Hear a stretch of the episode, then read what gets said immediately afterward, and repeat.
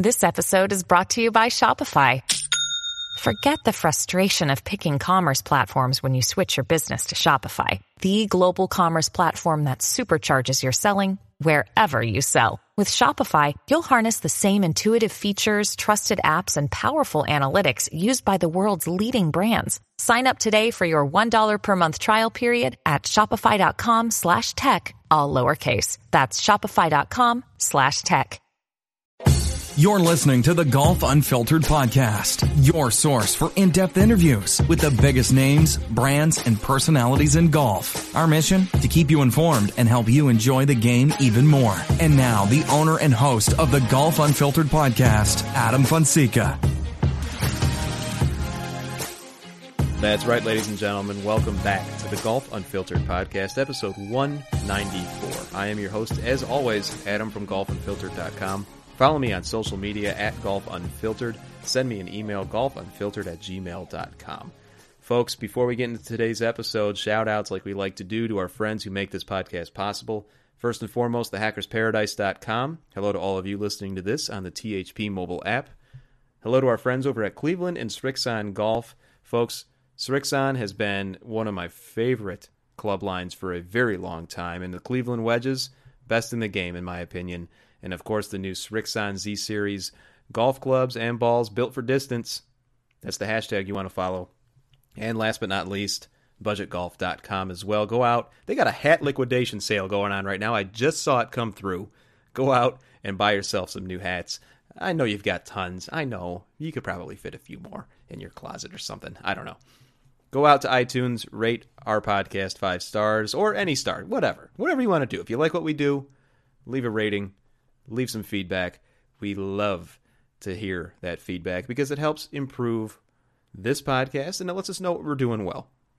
Folks, we got a fun episode this week. I have invited my friend Trey from OutsideTheCut.com. They're a great golf blog and a Twitter follow at OutsideTheCut on Twitter to talk a little bit about a trending topic, pun intended, I guess, golf Twitter, and most importantly, Twitter outrage. So yes, this is an episode, outrage about Twitter outrage. Now, personally, I find it to be a little annoying. I think golf Twitter, which is, we go into what that means, how we both define it in our conversation today, but I feel they think they've got more influence than they really do, but I could be wrong. And Trey and I go back and forth a little bit about maybe why that is. And so this is a really fun conversation. It's a little bit of a step back from the typical topics that we like to talk about here on the podcast. We're not talking about equipment today. We will definitely get back into that whole swing of things here very shortly. But if you hear anything in today's conversation that you disagree with, or even if you agree with it, feel free to hit either of us up, Trey or myself, on social, or of course, you can hit me up on email as well via the email address I mentioned earlier. So, without further ado, sit back, relax, get ready for a nice conversation about outrage, Twitter outrage, with our friend Trey from OutsideTheCut.com. Hi, this is Bill Hobson from the Four Golfers Network podcast, and as you and I enjoy this episode of Golf Unfiltered with my friend Adam, I'm reminded of an indisputable reality. We, as golfers, are nuts. We chase a small ball around the planet, spending thousands of dollars in the effort to get that ball into a tiny hole. We then yell at the ball and curse it when it doesn't listen, even though it can't listen, it's a ball. This insanity is all part of the magic of the game, and it's what we celebrate on the Four Golfers Network podcast every Monday when a fresh episode comes your way on Apple Podcasts, Google, Stitcher, Spotify, iHeart, you know, all the places. So after you finish listening to Adam today, I'd love to have you check out the Four Golfers Network podcast, that's F-O-R-E, where we celebrate the game with top-name guests and an exploration of the things about golf that both drive us crazy and bring us back for more. I stink! The ball is just sitting there and I can't hit it! Welcome back, folks. As I mentioned at the top of the show, I'm excited to welcome another golf blogger. Like myself, we don't do these too often anymore, but it's always fun to bring them on because I feel they're the best conversations. Welcoming Trey from OutsideTheCut.com here. Trey, thanks so much for taking some time on a Friday evening to talk to me. The content never sleeps, does it? Adam, thanks for having me. Glad to be here. You and I talk a lot on Twitter, in the golf Twitter space, which is really the topic of today's show, and we're going to get to that here in a second. Folks, you can follow Trey at Outside the Cut on Twitter. And Trey, you know, it's funny because I know why I got into blogging, golf writing, doing this podcast, but what sparked your interest into getting into the whole blogging game? Yeah, I mean, that's a long story. I won't go down the entire history of it, but I started Outside the Cut a little more than a year ago.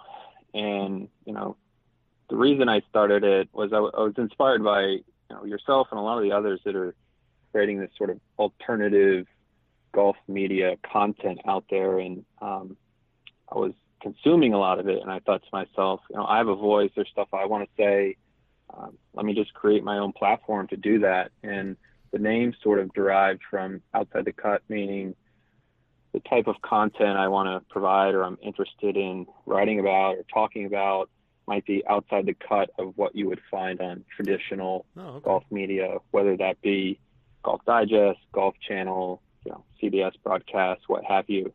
So that's where the name comes from, and that's what I've tried to stick to in terms of what I write or what I tweet about, just stuff that other people either won't say, they're not allowed to say. Mm-hmm. And so I've had fun with it. It's been a great year. I've gotten to know a lot of really cool people like yourself, and just love talking about golf, so I'm glad to be on. Well, I think the jury's still out on whether or not I'm a cool person, but I appreciate you saying that. You know, yeah, we try to do a lot of the same here at Golf Unfiltered, and it's really great to have those open conversations about stuff that we see not only on TV, that we see at tournaments, or when we go and visit the golf courses that we love to play. But what really we've all kind of just fallen into is this bucket of what we lovingly call golf Twitter. And that's really, as I mentioned, the topic for today. So, you know, let's start with the term itself. You know, golf Twitter. What does that mean to you? Yeah, I mean, I think golf Twitter is at the core, what I think people forget at least, is it's a lot of people who love talking about the game, love talking about golf. Certainly, a lot of disagreements can occur, and people can go back and forth in those conversations where people are at odds about a particular topic can certainly get tiresome. The one thing that I find the most true about, you know, what I consider golf Twitter or the golf Twitter world is that it tends to be a little bit of an echo chamber or a bubble. Mm-hmm. And a lot of the thoughts that you see, you know, just bounce back and forth and back and forth. And it becomes groupthink at some point. And in some cases, it can become one side versus the other, and it can almost feel a little political at times. Right. If you think about things like the ball debate or different hot topics in the game, it's definitely a platform for open thoughts and conversations. Sometimes they can get a little carried away, that's for sure. Yeah, and I think, you know, before we get into some examples of where they might have gotten away from what maybe would have been a nice civil conversation at times, we talk a lot about, you know, just the evolution maybe of what golf Twitter became. And I think you described it pretty well. And I think a lot of people listening to this would agree that, you know, it's certainly something that has changed over time. And as I remember it, I don't know when you joined Twitter, but when I did, it's been a few years now. I actually don't even remember when I did. It started with, okay, well, there's a few folks on this social media platform that are all talking about this topic that both you and I love. And then it kind of jumped to, oh, okay, I'm going to watch this tournament on the weekend, and these folks are also watching it, and we're both talking about it, and we're tweeting about it, and so we found a commonality.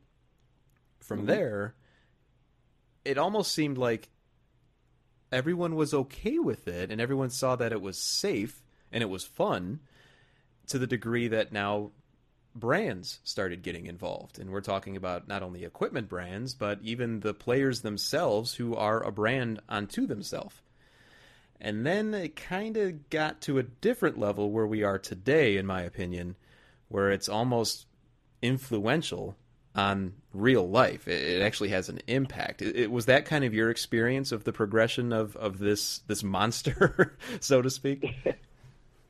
Yeah, I think, I slowly started. My Outside the Cut Twitter account's been around a little more than a year now. And previously I followed, on my own personal account, a number of different golf content, sites or pages, and just sort of read them. I never really interacted much. And then once I started interacting, you find this whole sort of underworld that exists, which, can be positive. It can, in many cases, be a little bit of a negative experience depending on who you're interacting with. And so there are a lot of different shades to it. I mean, I love Twitter. I might even say I'm somewhat obsessed with it. Same. And to an unhealthy degree. Like I won't publicly disclose my Apple screen time on the app. I'm sure it would be shameful. You get that weekly report, right? And it's like, oh dear God, yeah. I spent X number of hours, scrolling this app, and yeah, I don't know. I'm right there with you, by the way. It's a double-edged sword in some ways. I've gotten to know a lot of really great people online, and then met them in life, and I've developed very real relationships and friendships off of the internet. And I've had other exchanges where there's certainly individuals who I may not agree with, or want to socialize with or associate myself with personally. So there's nothing out there stopping people from saying whatever they want or creating accounts online and sort of barraging various individuals with their takes. And so it's there's, like everything in life, there are pros and cons to it.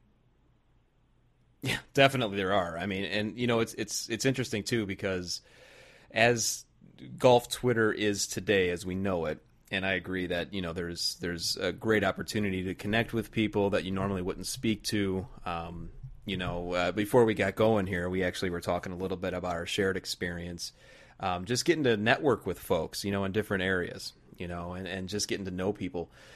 But as of late, at least on the PGA Tour, and maybe even a little bit on the LPGA Tour with the whole backstopping thing, which we'll get to, it seems, though, that there's been a lot more negativity and, quote-unquote, internet outrage when it comes to certain topics that we're all seeing. Now, not without good reason, of course. The most notably being the whole Matt Kuchar debacle that, listeners to this podcast know that we touched on very briefly a few episodes ago.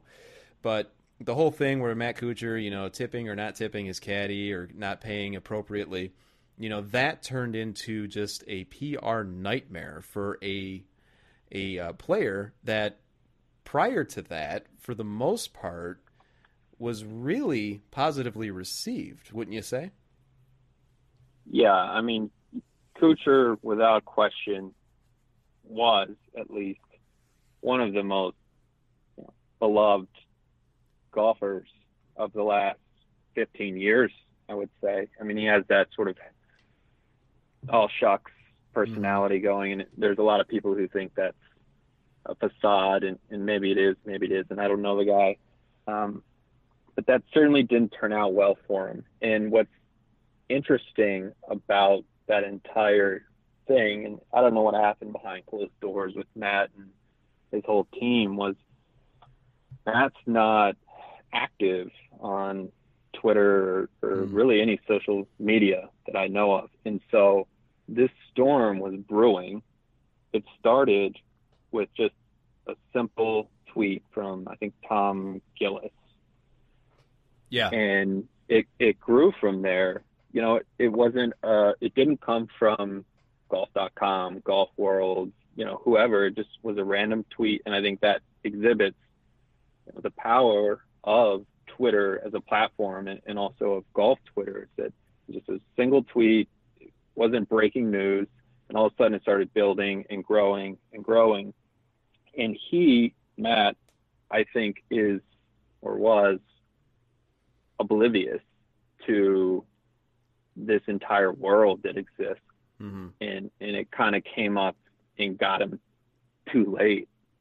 Like, I think if let's say this happened to one of the younger guys who's more active on Twitter or any social media, they would understand they needed to nip it in the bud right. before it got to the point where it's on CNN or whatever. And just, I think that was one of the funniest parts about it is I don't think he had any concept of what was going on. Maybe he didn't care.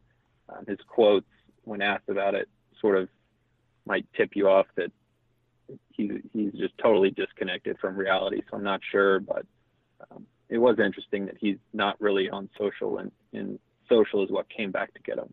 Yeah, that is an actually very interesting dynamic you outlined, because I was actually talking to my wife about it and a few other friends recently about the whole situation and the opinion about whether or not there was something right or wrong with what happened was very mixed, actually. You know, so there was always everything from, well, it's no one's business what was going on between a caddy and a player versus, well, are you kidding? Like, this was public knowledge. They're a public figure. We should know these things. And then there were opinions in the middle there. But I really like where you went with that insofar as there was this separate entity, this storm brewing that he probably was completely oblivious to. And that just drives the follow-up question of, okay, well, if it's brewing and you're not paying attention to it, how big a deal is it? And maybe this is a bad example of it, but clearly it didn't bother Kuchar until probably his agent came up to him and said, hey, man, we got some damage control to go to deal with right now. Yeah, and not a great guy to be doing your damage control, right? Steinberg fair enough. He's not got a great track record if you look back with his time with Tiger of managing these situations most effectively. And so, yeah, I don't know. They were definitely seemed to be under the covers there. And then all of a sudden, you know, the house is burning down and they had to come back and fix it. So mm-hmm. we'll see what the long-term implications of that situation are. But interesting, if you look at Tom's tweet immediately following his initial tweet, people start tagging social influencers right. About it, you know, whether that's Brendan Porath or guys from No Laying Up or people from Golf Digest or you name it. Yep. And then it just builds from there and gets bigger and bigger. And then all of a sudden it's this 5-alarm fire and it's everywhere. I mean, the New York Post carrying the story, and they're not typically covering these sorts of right. minuscule, you know, golf debacles. That almost might be an entire podcast episode that's on its own as well. You know, because what's interesting was, had this not panned out the way it did, and I will admit, I originally thought, well, this can't be true. You know, I was like, let's give him the benefit of the doubt. Maybe there's a good reason behind, you know, so on and so on and so on.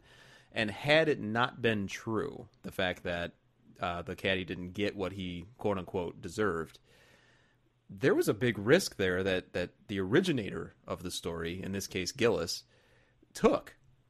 Because it could have mm-hmm. came right back on him, and all of the tagging that you just mentioned of all the influential accounts, you know, that was going on its own, kind of like a forest fire, where it's like, okay, well, we haven't actually verified anything yet.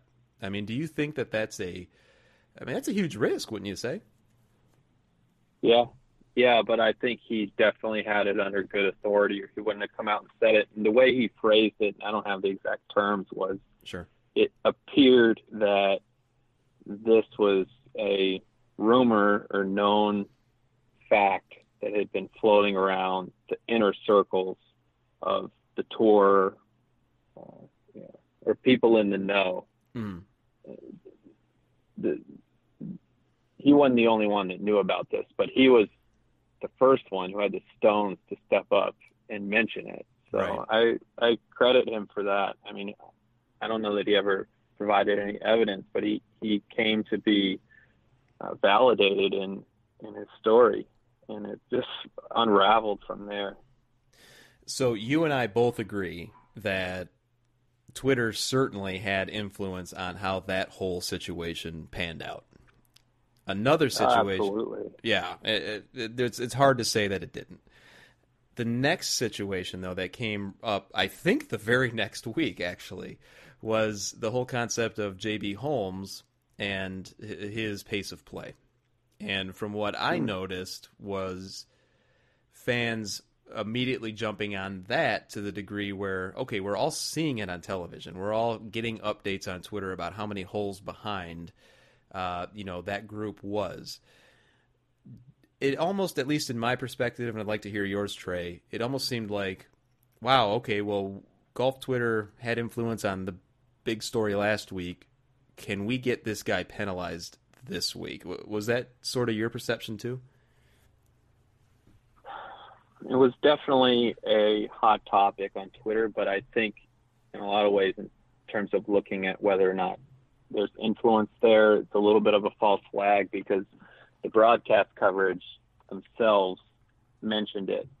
And I don't know that they are following the Twitter conversations in real time. I think it was so blatant and egregious that it was hard to not notice. Like, I even got a text from my dad saying, who's this guy? Like, this is unwatchable. He's just taking forever. He's plumb bobbing.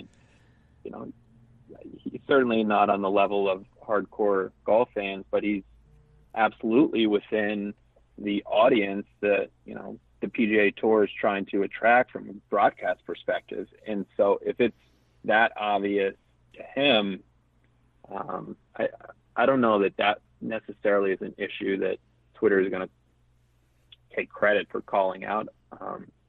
It's certainly going to be a topic for people to riff off of.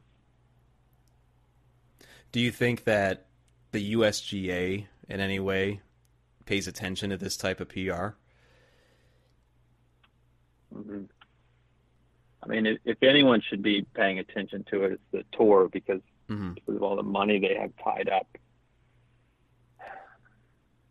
I forget who I was listening to, I think, the Friday Egg with Jeff Ogilvy earlier this week. And Jeff, who's had a great career on the tour, equally is upset about what he saw with JB and proposed a number of solutions. And his point was, nothing is going to change unless the players force that change. And so the tour is not going to change because they have all these ad dollars that they're raking in, all the sponsor money.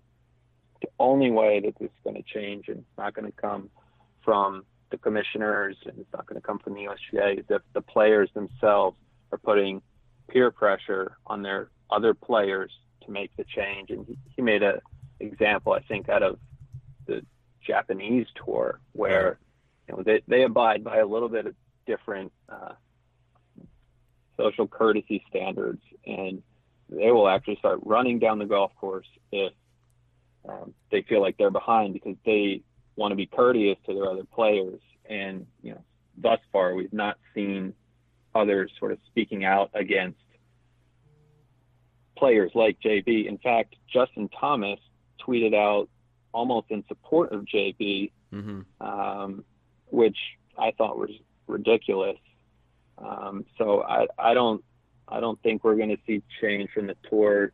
Right now, they're fining players, I think, for slow play. These guys make a lot of money. They don't care about the fines if it means they're going to drop a shot or two. There are a lot of things that can be done, but I don't see it changing in the near future. I actually don't either. I mean, there's just so many variables that go into play in the whole thing. But something you said that is interesting to me is the concept of another player tweeting about the topic.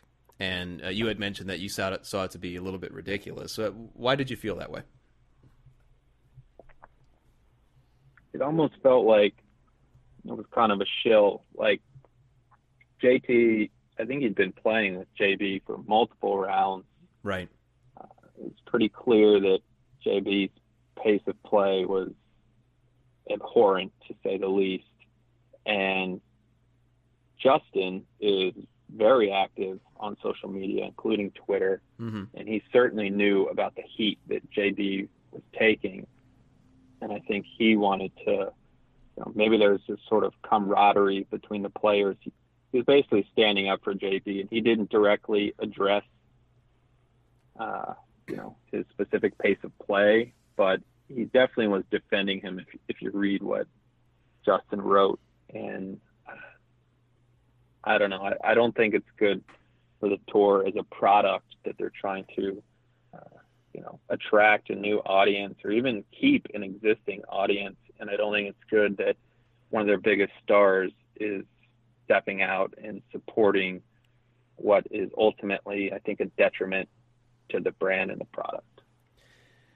And, that's a fair point. And we see stuff like that happen more and more often, I guess, in my mind, when we see these potential rule violations, for example, and certainly, pace of play being a very hot topic, as you put it. Another one is a concept that we don't see all that often, but it certainly sparked the interest of, ever-present golf Twitter, and that is backstopping.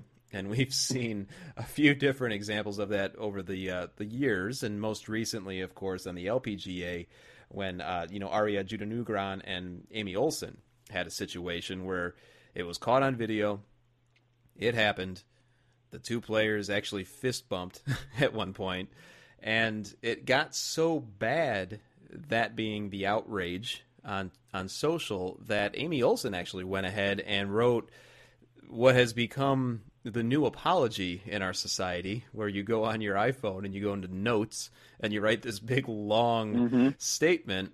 It got so bad that she felt she had to do that, and she actually explained about sort of the harassment she was feeling or getting from Twitter. I mean, where have we gone wrong, or have we gone wrong in your mind, where we actually influence somebody's well-being to where they have to feel like they have to go and actually address it on the very platform that has caused their stress? Yeah, I think that's a symptom of the times, right? Like, you can call it golf Twitter, you can look at NBA Twitter, you can look at politics Twitter for sure. Forget about even Twitter, Facebook, Instagram, anything. I mean, I think, unfortunately, that's a new cultural phenomenon where individuals feel empowered behind this mask that they have with their social accounts, and don't really understand that they're individuals, that they're talking to. And a lot of these kind of people just don't really grasp or wouldn't say what they're saying in person. And so I think that's a good rule of thumb in terms of your social media. It's like, if you're not going to say this in person, just whoever you're addressing, whatever topic you're saying, probably shouldn't be saying it. Yeah, that's probably true. And listeners know I should probably live by that as well from some of the activity I've done on social, and I'm sure others can say that too. But, it's just, it's so much to talk about in regard to the impact that social may or may not have on real life events, and as we talked about in this episode here, Trey, I mean, we agree, the Kuchar thing, that had some influence. And then we, maybe not so much with the J.B. Holmes slow play thing. We're not going to get this guy penalized. Backstopping, the jury's still out on that. But there have been other instances, for example, outside of social media, where the viewing public has had some influence. And I'm thinking, of course, of any of the viewer call-ins, for example, where, I saw that on my high-def television, that ball moved, and we're all going to call in until we get this guy penalized. Is social media becoming, in your mind, kind of the new version of that? Oh, absolutely. Yeah, definitely. And it's funny you mentioned the caller situation, because a good friend of mine, his dad was the Tiger Masters drop caller. No. Yeah. Really? I need to talk to him because I really want to put something out, like looking back at that situation, just get his reflections on how he feels about it. Does he regret it? You know, what sorts of things like this? That was the era prior to kind of what you just mentioned, where you can get a lot of these attacks on social media on all fronts. The climate wasn't the same back then. And I can guarantee you, let's say if Tiger this year has an illegal drop and someone calls it in and that person's identified, that they're going to end up going into hiding. I mean, right. They're going to become the Cubs guy. Right? Yeah, Steve Bartman. I was literally just thinking of him. They're going to become Steve Bartman. Yeah, yeah. It's insane. Yeah, so I do think that Twitter, especially the Twitter platform, is built in a way that it could lend itself to that sort of hateful attacks against people. And I do think it's the new caller situation. Do you think that it gets to the point where the USGA actually has to amend the rules of golf to include social media? Are we going to see golf Twitter in the rules of golf is what I guess I'm asking. I hope not. I mean, they've fixed the caller situation, right? Where yeah. You're not allowed to do that anymore, which I think is a very positive step. I think USGA, the PGA, you know, the European Tour has done a great job of this. They need to fully embrace the power of social media that it has with their products and their brands. And it doesn't matter whether or not the conversation is positive or negative. It goes back to the old sort of phrase where all PR is good PR. As long as people are talking about whatever it is going on, that's good for them. It's good for their brand and their product. And, I would hope that we see very few limitations on how they choose to regulate the conversations and content that is being put out from people who are following the game. It's going to be like Rule 22.5. If golf Twitter gets more than 20,000 retweets, then the player gets 2-stroke penalty or something. That's what I would like to see, you know. That's just a good commentary on where we live now. Anyway, folks, we're talking to Trey from OutsideTheCut.com. Be sure to go and visit his website. He's got a great blog going on, and Trey can be followed on social media, on golf Twitter. He's a very active member of it at Outside the Cut.